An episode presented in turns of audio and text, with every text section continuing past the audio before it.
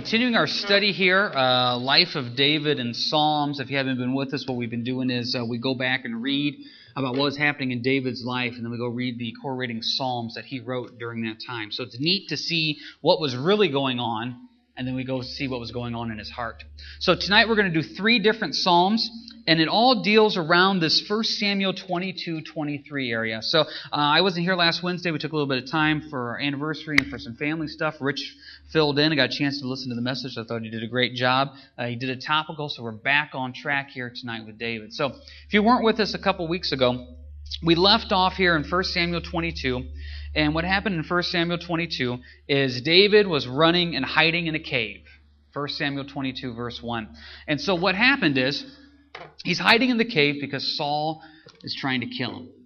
Now, three weeks ago, what happened was is David started running from Saul, and we talked about how David was running in fear and not having faith, and he goes to the priest in 1 Samuel 21. He lies to the priest about what's going on. Well, anytime you sin, it comes back to bite you. It really does. And you know, and that's a tough, tough lesson to learn because sometimes I've seen in my life my sin sometimes doesn't affect me as much as it affects either my kids or my wife or something like that. And it really hurts to see when I do something wrong, other people paying the price and paying the consequences. And what you see here in 1 Samuel 21, David lied to the priest. And there's this little verse in there in 1 Samuel 21, verse 7, and we're introduced to this guy by the name of Doeg. Now, Doeg, if you're making a list of bad guys in the Bible, Doeg's got to be in the top five. I mean, he just has to be. And what Doeg does here in 1 Samuel 22 is Saul comes now to the priest and says, Hey, David was with you, wasn't he? And the priest says, Yeah, David was here, but we have no idea what he was doing. He just said, David's here. And we said, Oh, this is David. Remember David. He's married to the king's daughter. He's a great war hero. Hero. We have nothing to worry about. It's David. Well, Saul says, Nope, you guys are helping David. You were going behind my back. You were doing all this. And so what happens is Saul, in a moment of frustration and flesh and anger, says, Kill all the priests. Now you got to stop and think there for a second. Here's the king of Israel. This is a theocracy. Well, supposed to be a theocracy, ruled by God. And how the king of Israel is saying, Let's kill all the priests. Well, Saul's soldiers were a smart group of people, and they said, We're not doing this. Verse 17, but the servants of the king would not lift their hands to strike the priest of the Lord. So now in verse 18, the king says to Doeg, You turn and kill the priest. See, Doeg was not a Jew, he was an Edomite. So this whole connection between the priest and Jehovah and God, yeah, he didn't care. So what happens? Verse 18 So Doeg the Edomite turned and struck the priest and killed on that day 85 men who wore linen ephod. So Doeg just goes systematically and just takes them all down one by one by one. Now, we don't know what happened, but I remember one time seeing a movie about this situation, and the way they presented it, you could see it happening. They had all the priests lined up. Saul's out there yelling at them. None of them will say what's going on, and Doeg just goes right in front of each one and just thrusts the sword right in them. It's a horribly sad day. Horribly sad day in the history of Israel here. And Doeg goes and kills all the priests. One of them escapes, verse 20, by the name of Abiathar, and he becomes somebody very important here through the rest of 1 Samuel and 2 Samuel. So Doeg goes and kills all of them. Well, this puts David on the run again. So David runs, and he in verse, excuse me, in chapter 23, he goes and he runs. Well, what happens is he's on the run. There's this little town by the name of Keilah that's getting attacked by the Philistines. So David goes to the Lord, should I defend this city?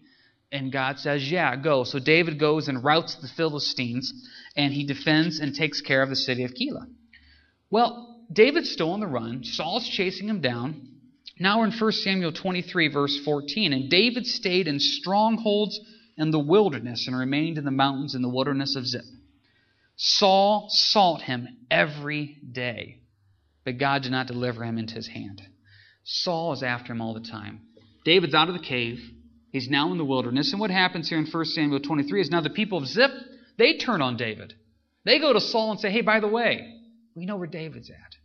So David, excuse me, Saul sends all his army here after David, thinking they're going to find him, thinking they're going to catch him. It's just like a movie. They have him encircled, and David isn't there. So what we have here in the chapters tonight, we have David on the run, and we have Doeg going out and killing 85 of the priests. We have David trying to help the city of Keilah, and he ends up hiding in the wilderness because Saul's trying to kill him. And then we have the people turning on David and turning him in. I mean, it's just a movie after movie after movie. What's going through this guy's mind? Well, that's the beauty of what we have here in these Psalms is we get a chance to see what's going on in David's mind as he's being chased down. I mean, imagine being chased down by somebody who just wants to kill you and has every military resource available to track you down. And that's what Saul is trying to do. And Saul is not going to let anybody get in his way. Priests get in the way, I'll take them out, all 85 of them. David, for being such a warrior and having such a heart of a warrior, was still, I think, kind of a softy a little bit. And it obviously affected him. 85 priests died because of what happened there. And so, what's going through his mind? Well, let's now go to the book of Psalms here. First one we're going to go to is uh, Psalm 52. Keep your hand here in uh, 1 Samuel 22 and 23 because we'll be making references back to that. But with this background of what's going on, what's going through David's mind? Psalm 52. It says, To the chief musician, a contemplation of David, when Doeg the Edomite went and told Saul and said to him, David has gone to the house of Ahimelech. So, what's going through David's mind? This man just killed 85 priests because David was there talking to him. Why do you boast in evil, Almighty man? The goodness of God endures continually. Your tongue devises destruction like a sharp razor working deceitfully. You love evil more than good, lying rather than speaking righteousness, Selah, which means stop. Pause. Think about it. You love all devouring words, you deceitful tongue. God shall likewise destroy you forever. He shall take you away, pluck you out of your dwelling place, and uproot you from the land of the living. Selah. The righteous also shall see and fear and shall laugh at him, saying, Here is the man who did not make God his strength, but trusted in the abundance of his riches, who strengthened himself in his wickedness. Now, I got to be honest with you, I like this song. Because haven't you ever felt this way about somebody? I know you guys are all better believers than I am, but I've felt this way about people before, where you're just so angry. It's like, Lord, just teach them a lesson. Lord, just you show them their pride and their arrogance and their ignorance. And you're just so angry about it. Now, I don't think anybody here has ever had somebody chase you down with a sword and killed 85 people because you just were there. But you all have somebody you work with, know, maybe live with, that frustrates you to the point of this. And you can see this. But look what David does. First thing I would always like to look at this is it's not wrong to be angry. It's wrong to let anger control you. And I think sometimes as Christians we forget that. I'm allowed to get upset. I'm allowed to get frustrated. I'm allowed to be angry. But I cannot let that frustration or that anger control me. When that frustration and anger controls me, then I'm in sin. But I can be angry and sin not, as the Bible says in the book of Ephesians. David is angry. He has every right to be angry. 85 priests were killed by this dog, Doeg. David has a right to be ticked about this. David has a right to be angry, but look what David does. David goes and gives this man over to the Lord. That's the key. David didn't say, I'm going to take up a sword. David didn't say, vengeance is mine. David said, God, you take care of this person. That's the key. Because I see people get angry a lot, and they have a right to be angry. But I see them trying to deal with the anger themselves and them trying to handle the situation. Get angry, get frustrated. Don't let your anger and frustration control you, but give it over to the Lord and let God say, I'm going to take care of it. Vengeance is mine, saith the Lord. And look at the last two verses here of this Psalm 52.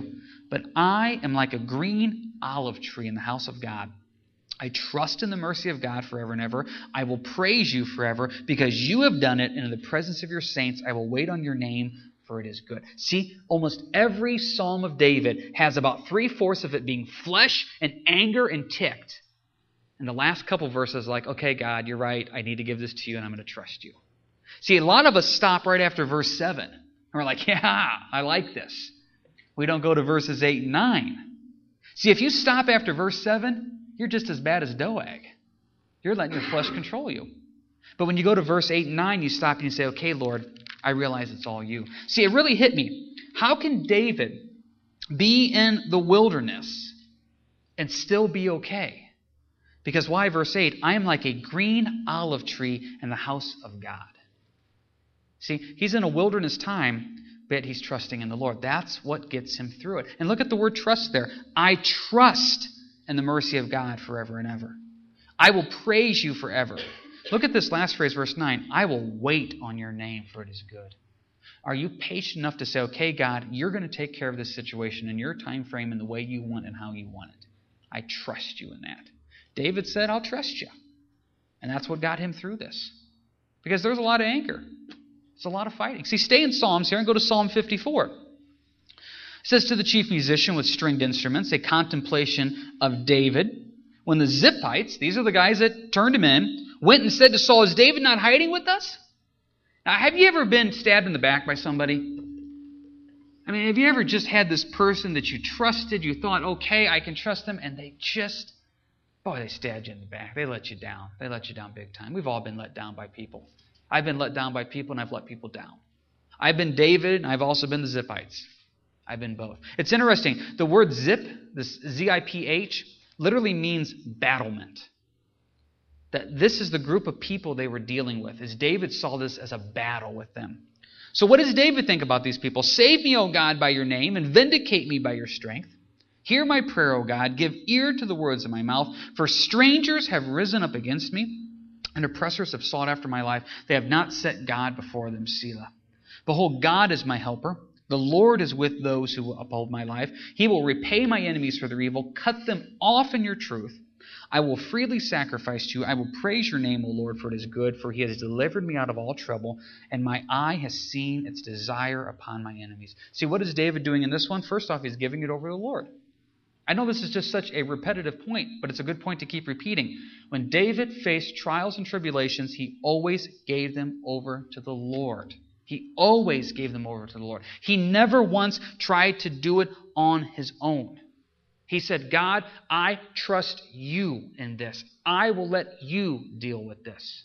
Now, there were times in David's life, though, where he obviously let the flesh get the best of him and anger and frustration. Do you guys remember the time, the one time, and there's probably more than one, but off the top of my head, there was one time where David let the flesh get the best of him and he did not wait on the Lord. And I'm not talking about Bathsheba, I'm talking about anger and frustration. Do you guys remember that one? There's this guy by the name of Nabal. Remember him? His name actually translates into fool. And this guy was a fool. And he had this great wife by the name of Abigail. And Nabal just was a real jerk. There's no other way around it. And he crossed paths with David. And he made David mad. You remember what David was going to do? David says, This guy's a fool. I'm just going to go kill him. And what stopped David from killing him? Abigail, the wife. She came and said, I know my husband's a fool. I know he's a jerk. His name means fool. Now, Husbands, think about that. Here's the wife saying, He's a fool. His name means fool. He's an idiot. I know he's an idiot. And do you remember what happened to this fool? He died that night by God. See, David was going to take matters into his own hand. He had the sword out. He was going to go do it. Abigail said, Just stop. Don't do this. You don't want to do this. This is an unjustified kill, if you will. God will take care of this, and God in his own time frame did. See, we have to learn that because there's some times in my life where I give it over to the Lord and God just really doesn't move quick enough for me. And so, since He doesn't move quick enough for me, I take it back and say, Well, Lord, since you're kind of stalling on this one, I'll take care of this one. David here in Psalm 54, I'm sure there's a part of David that wanted to go to the Ziphites and say, Okay, you turn me in? You guys are nothing. But he didn't. Verse 2 Hear my prayer, O God. Verse 4 Behold, God is my helper. He trusted and he realized that even though zip meant battle meant, this is not David's battle. He had to give this over to the Lord. See, here's the thing Satan always wants to fight me. Now, note that. He wants to fight me, he doesn't want to fight God. And so, when he wants to fight me, he knows he can beat me but he can't beat the Lord that's in me. And a lot of times, what happens as Christians is when we let go of God, we take the enemy on or take these situations on one on one. I'm telling you right now, none of us here tonight have enough strength to defeat the enemy or defeat anything in life. You can't do it. Satan wants to do that. He wants to pull you out of your defensive position with the Lord. He wants to pull you out of that protection of God and say, Come, take this situation on. And then we, in arrogance and ignorance and pride, step out of our safe zone with the Lord and say, Yeah, I can do this. And we just have this huge target on our back. Satan wants to fight me, but he doesn't want to fight God in me. And so David here is realizing I could go take these people on, but I'm stepping out of the will of the Lord. I need to stay in the will of the Lord, realize God is my help, and let Him do the fighting for this. Because if David tried to do this on his own, what's going to happen? He's not going to do this. He's not going to do well at all. Verses came to mind here of Matthew 11. Come to me, all you who labor and are heavy laden, and I will give you rest. Take my yoke upon you and learn from me, for I am gentle and lowly in heart, and you will find rest for your souls. For my yoke is easy and my burden is light. Now, we like to read that verse, and one of my comments I always like to say is, Let God do all the heavy lifting. Take my yoke upon you, for my yoke is easy, my burden is light. How often do we carry burdens on our shoulders where God says, Let me take care of that? And I wonder how many of you here tonight are listening to this have a burden on your shoulder and you keep carrying it. It is rubbing your shoulders raw, your neck is sore, and you hate it. But yet you keep carrying this yoke and this burden, and you forget the fact of verse 4 God is my helper. And maybe that yoke and burden is financial worry, it's a worry about the kids, it's a worry about life or job or health or this or that or nervousness, worry, fear, anger. You're carrying the yoke of anger, I don't know and it's just rubbing your shoulders and neck raw and you can't handle anymore. And God says, I'm your helper. I'll take care of it. I'll take care of it. Quick plug here. I don't know if you get a chance to um, ever read uh, uh, Kelly Gergen's uh, blog there about Sufficient Grace Ministry, but the last one she put up was about this idea of yoke. And it had a real neat picture there of her uh, son there carrying a yoke on him. And she brought up some good points. And one of the points was that, that yoke is easy, burden is light, but it's still a yoke and a burden. you know, sometimes we look at Christianity and think, oh, Christianity, it's just this great little rose garden. Everything's going to be great, wonderful, and fine and dandy. And it is because we have eternity and salvation in Jesus. But while I'm on this earth, God says, I, I would like you to serve me. And the yoke I give you, yes, it is easy and light because I help you carry it, but we still carry a yoke and burden on us. I have a yoke and burden for my wife and my kids in this church. And you know what? When my wife or kids or this church hurt, I hurt too. That yoke sometimes hurts. But I realize Christ is carrying that yoke and that burden with me. And David realized at this point, verse 4, God is my helper. Now, I don't know if you're like me. At this point, I usually say, okay, God, if you're my helper, it really ticks me off that these people are getting away with this stuff. Doeg killed 85 priests and seemed to get away with it. The Ziphites turned me in, and they seemed to get away with it. Look at verse 5. He will repay my enemies for their evil. God will do that. God will do that. What is David supposed to do? Verse 6 freely sacrifice. He's supposed to praise because God has delivered me out of trouble. Now, this all builds us up to the final psalm that we're going to talk about here tonight Psalm 63. Psalm 63, a psalm of David when he was in the wilderness of Judah. He's now in the wilderness. This is one of my favorite Psalms. O God, you are my God. Early I will seek you. My soul thirsts for you. My flesh longs for you in a dry and thirsty land where there is no water. So I have looked for you in the sanctuary to see your power and your glory. No one likes wildernesses. They're fun to visit. No one wants to stay there. Wife and I drove out to uh, California years ago with a guy, and we drove through Death Valley. It was 110 degrees when we drove through Death Valley. Now, at this point in my life, it's kind of cool to say I've been to Death Valley. It was 110 degrees. It was absolutely miserable driving through Death Valley at 110 degrees. We didn't have air conditioning. And we'd go down some of those wildernesses when you get out west there, and we'd be like, no food, fuel, whatever, for the next 85 miles. That's not a cool place to be. No one wants to be in the wilderness. Yeah, we may like to drive through it a little bit, or we may say something about, oh, it's kind of neat, but no one wants to go live in the middle of the wilderness. Here's David living in the middle of the wilderness, and what is he saying? I'm thirsty. I'm longing for you. What's the first thing we do when we get in the wilderness times? We ask for the first way out. When you get sick, what's the first thing you do?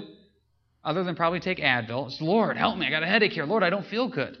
I don't think any of us ever say, Lord, Thank you for this headache. I pray you would use this headache for the glory and the furtherance of the kingdom. No, get rid of the headache. When you're going through a tough time, we never say, Lord, thank you for this tough time. I pray, Lord, if it's your will, I could not have a job for another year because by not having a job, I'm really being a light and a witness. No, Lord, help me find a job. We always went out of the wilderness right away, and I'm the first one to say that. Get me out of the wilderness. But what happens is by being in the wilderness, God says, I'm using you and, and using you as a light and a witness. And you may say, How am I being a light and a witness in a wilderness time? Because people are watching you. They're watching you go through that difficult time. And as they watch you go through that difficult time, they stop and say, Wow, God helped them through that. So therefore, I see what God's doing. See, when David was in his wilderness, when David was in his cave, do you remember what kept happening to David's group? What happened to it? kept getting bigger and bigger and bigger. Here's a guy hiding out in a cave. Not the type of guy you would say, that's the person I want to follow. But they did. In fact, it says, you don't need to turn there in 1 Samuel 22, and everyone who was in distress, everyone who was in debt, everyone who was discontented gathered to him. So he became captain over them. And there were about 400 men with him. See, every time David stayed in the wilderness or in the cave, his followers kept getting bigger and bigger and bigger. God had David in the cave in the wilderness for a while, so that way he could minister to other people. And in fact, when David became king, these low lowlifes rule with him. Now, isn't that a picture of Christianity? Jesus is in the wilderness of this world, and he keeps getting tax collectors, prostitutes, lepers, and he says, You know what? I'm going to take you guys, make you born again, and you're going to rule and reign with me. See, that's what happens. But so often we're in the wilderness, the first thing we want to do is jump ship and say, Get out of there. And God says, But James, I got you in the wilderness to refine you, to get your focus back on me. I've got you in the wilderness so that way as you go through this struggle, you can be a light and a witness through your struggle. it's like, man, I don't want to be a light and a witness through a struggle. I want to be a light and a witness through success. God says, no. If you look throughout the Bible, generally speaking, most everybody that we sit and focus on are the ones that went through tough times. I'm going through the book of Job right now. I think I've shared with you. And I'm just fascinated by the book of Job. That Job is going through this tough time, and yet I learned so much from his life. I learned so much more from David through the wilderness psalms than I do when everything is going great in the kingdom. In fact, with David, when everything was going good, he usually got himself in trouble. David actually did a little better being in the wilderness. And so, what you have here in Psalm 63, David's in the wilderness, and what is he saying? I just want you, Lord. I just want you. And if you're in the wilderness, what's the two items you want more than anything? You want food and water, right? What did Jesus say? I'm the bread of life, and I'm the water of life. So when you're in a spiritual wilderness and you want food and water, what does that really mean? You want Christ. And when you're going through a wilderness, you can call me and I can pray with you and I can talk to you, but sometimes it doesn't do any good. When you're going through a wilderness, you can get all your brothers and sisters in the Lord together and say, Hey, can you help me here? And sometimes it doesn't do any good because when you're in a wilderness, sometimes the only thing that sustains you is Christ. Jesus is what gets you through. And that's why David writes in verses 1 and 2 You are my God. Early I will seek you. See, what's that early mean? I don't know if it's necessarily a time frame or more like an importance. Early, the first thing I want to do in the day is seek you, Lord. My soul thirsts for you. My flesh longs for you. Dry and thirsty. Verse 2 I've looked for you in the sanctuary. See, I don't want to get into church attendance here because if you come on Wednesday night, we already know you're saved. But the truth of the matter is, church attendance shows a heart. It, it really does. And when I see somebody going through a difficult time and I start to see them slip away from church, it concerns me a little bit. Because if we're going through a difficult time, verse 2, I've looked for you in the sanctuary, there's a blessing of being together in a group. And when I see somebody start telling me, oh, I don't need to go, or oh, this, or oh, that, it's like, oh, no. Some, something's happening here. Things pop up, things happen. I know that. I don't want to make it sound like, you know, you miss a week and everything's falling apart but yet there is that desire to be with the body, to be with each other, to encourage us. And when I run into somebody who says, Oh, what's the point of going? I don't get any encouragement on being with everybody else. It's like, man, something's going wrong with your heart there. Verse 3 Because your loving kindness is better than life. Now, you ever think about that? What's more important, your walk with Christ or your physical life? See, I have to be honest with you. Sometimes I think I put my physical life above my walk with Christ. I think subconsciously there's times where I say, Lord, boy, I want you to return. In the name of Jesus, return quick. Oh, but could you wait a little bit? Because I got this thing going on. I really want to do this. No, Lord, I don't I just want his loving kindness. My lips shall praise you. Thus I will bless you while I live. I will lift up my hands in your name. My soul shall be satisfied with marrow and fatness, and my mouth shall praise you with joyful lips. I will remember you on my bed. I meditate on you in the night watches. Why is verse 6 in there? Because I think we toss and turn at night with worry. During the day, we do pretty good. There's always something going on, something always keep our focus. But in verse 6, at night, it's quiet. We're laying there in bed, and next thing you know, we think about everything. What did she mean when she said that? What do you think he wants to talk about tomorrow? Man, that bill's going to be coming soon. And so at night, David says, meditate on the Lord. I had somebody tell me one time the opposite of worry is meditate. Because when you worry, you're focused on the situation. When you meditate, you focus on the Lord. Verse 7 Because you have been my help. There's that phrase again. Therefore, in the shadow of your wings I will rejoice. My soul follows close behind you. Your right hand upholds me. But those who seek my life to destroy it shall go into the lower parts of the earth. They shall fall by the sword. They shall be a portion for jackals. But the king shall rejoice in God. Everyone who swears by him shall glory, and the mouth of those who speak lies shall be stopped. Here's the repetitive thing that we've seen every single study so far. You don't need to go back to these verses. I'll just read them to you. Psalm 52 9, I will praise you forever. Psalm 54 6, excuse me, Psalm 54 6, I will praise your name. Psalm 63, what is he talking about again? I will praise you.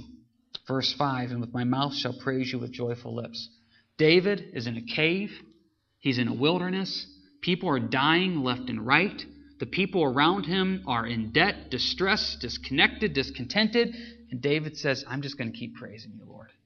If the only thing you get out of this study here about David and Psalms is David praised God, not based on his circumstances, but based on God's character. He always gave it over to the Lord in prayer and praise, and we see that again and again and again. And if you're going through a tough time and depression and discouragement is getting you, have a time of praise. Yeah, it's important to be in the Word. Yeah, it's important to be in prayer, but it's important to have a time of praise. You know, why do we spend that time Sunday and Wednesday? You know, why did they get here early tonight to practice and do all that stuff? Is because it's important to have a time of praise before we get into the Word to say, okay, Lord, I'm just going to praise you for who you are and say, thank you, God, for what you're doing. And it's easy to not praise, isn't it? It's easy to let circumstances get the best of us. Look at all the action in verse 63. This is what I want to finish with. He says, I'm going to seek you. I thirst for you. I long for you. I will praise you. I will meditate and I will rejoice. Psalm 63 are 11 verses packed full of action. See, when you're going through a tough time and you're in the cave, you're in the wilderness, it's dry, it's thirsty, you don't see God working, things are falling apart around you. It is really easy to sit there, twiddle your thumbs, and say, Woe is me. Pity party. No one understands. No one gets it. My life just keeps falling apart. Everything is bad. Everything is horrible. It is really easy to do that. Where what you see in Psalm 63 is David taking action. I'm going to seek the Lord. I thirst for the Lord. I long for the Lord. I look for the Lord. I praise the Lord. There's that great verse in the book of James that says, Draw near to God and he will draw near to you. That's a promise. When you put effort into your walk with the Lord, good, honest effort, God says, I'll be there for you. I really will be there for you. And you see this in these Psalms that we went through tonight. David's life is falling apart. He's being chased. People are dying. But he says, I praise you. I seek you. I let everything in your hands. And I trust that you are going to get me through this. And God does. It's an amazing thing, and God absolutely does. Does anybody have any final questions, comments here before we go ahead and uh, close up here with a word of prayer? Kathy.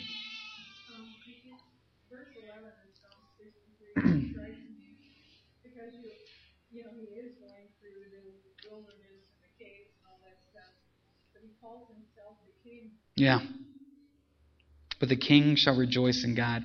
Yeah, that's the thing is we got to remember with David, he's anointed king. He knows. He knows he's the king. And and I think his first lesson we went through this, he didn't force God's timetable. God said, "You're my king, and I'll, you'll be my king." When God? At this point, David doesn't know. That's a good point, Kathy. I didn't catch that. That the king shall rejoice in God. I like that. David is having patience, knowing that it's going to be okay. I like that point. Anybody else have anything they want to say here before we close up?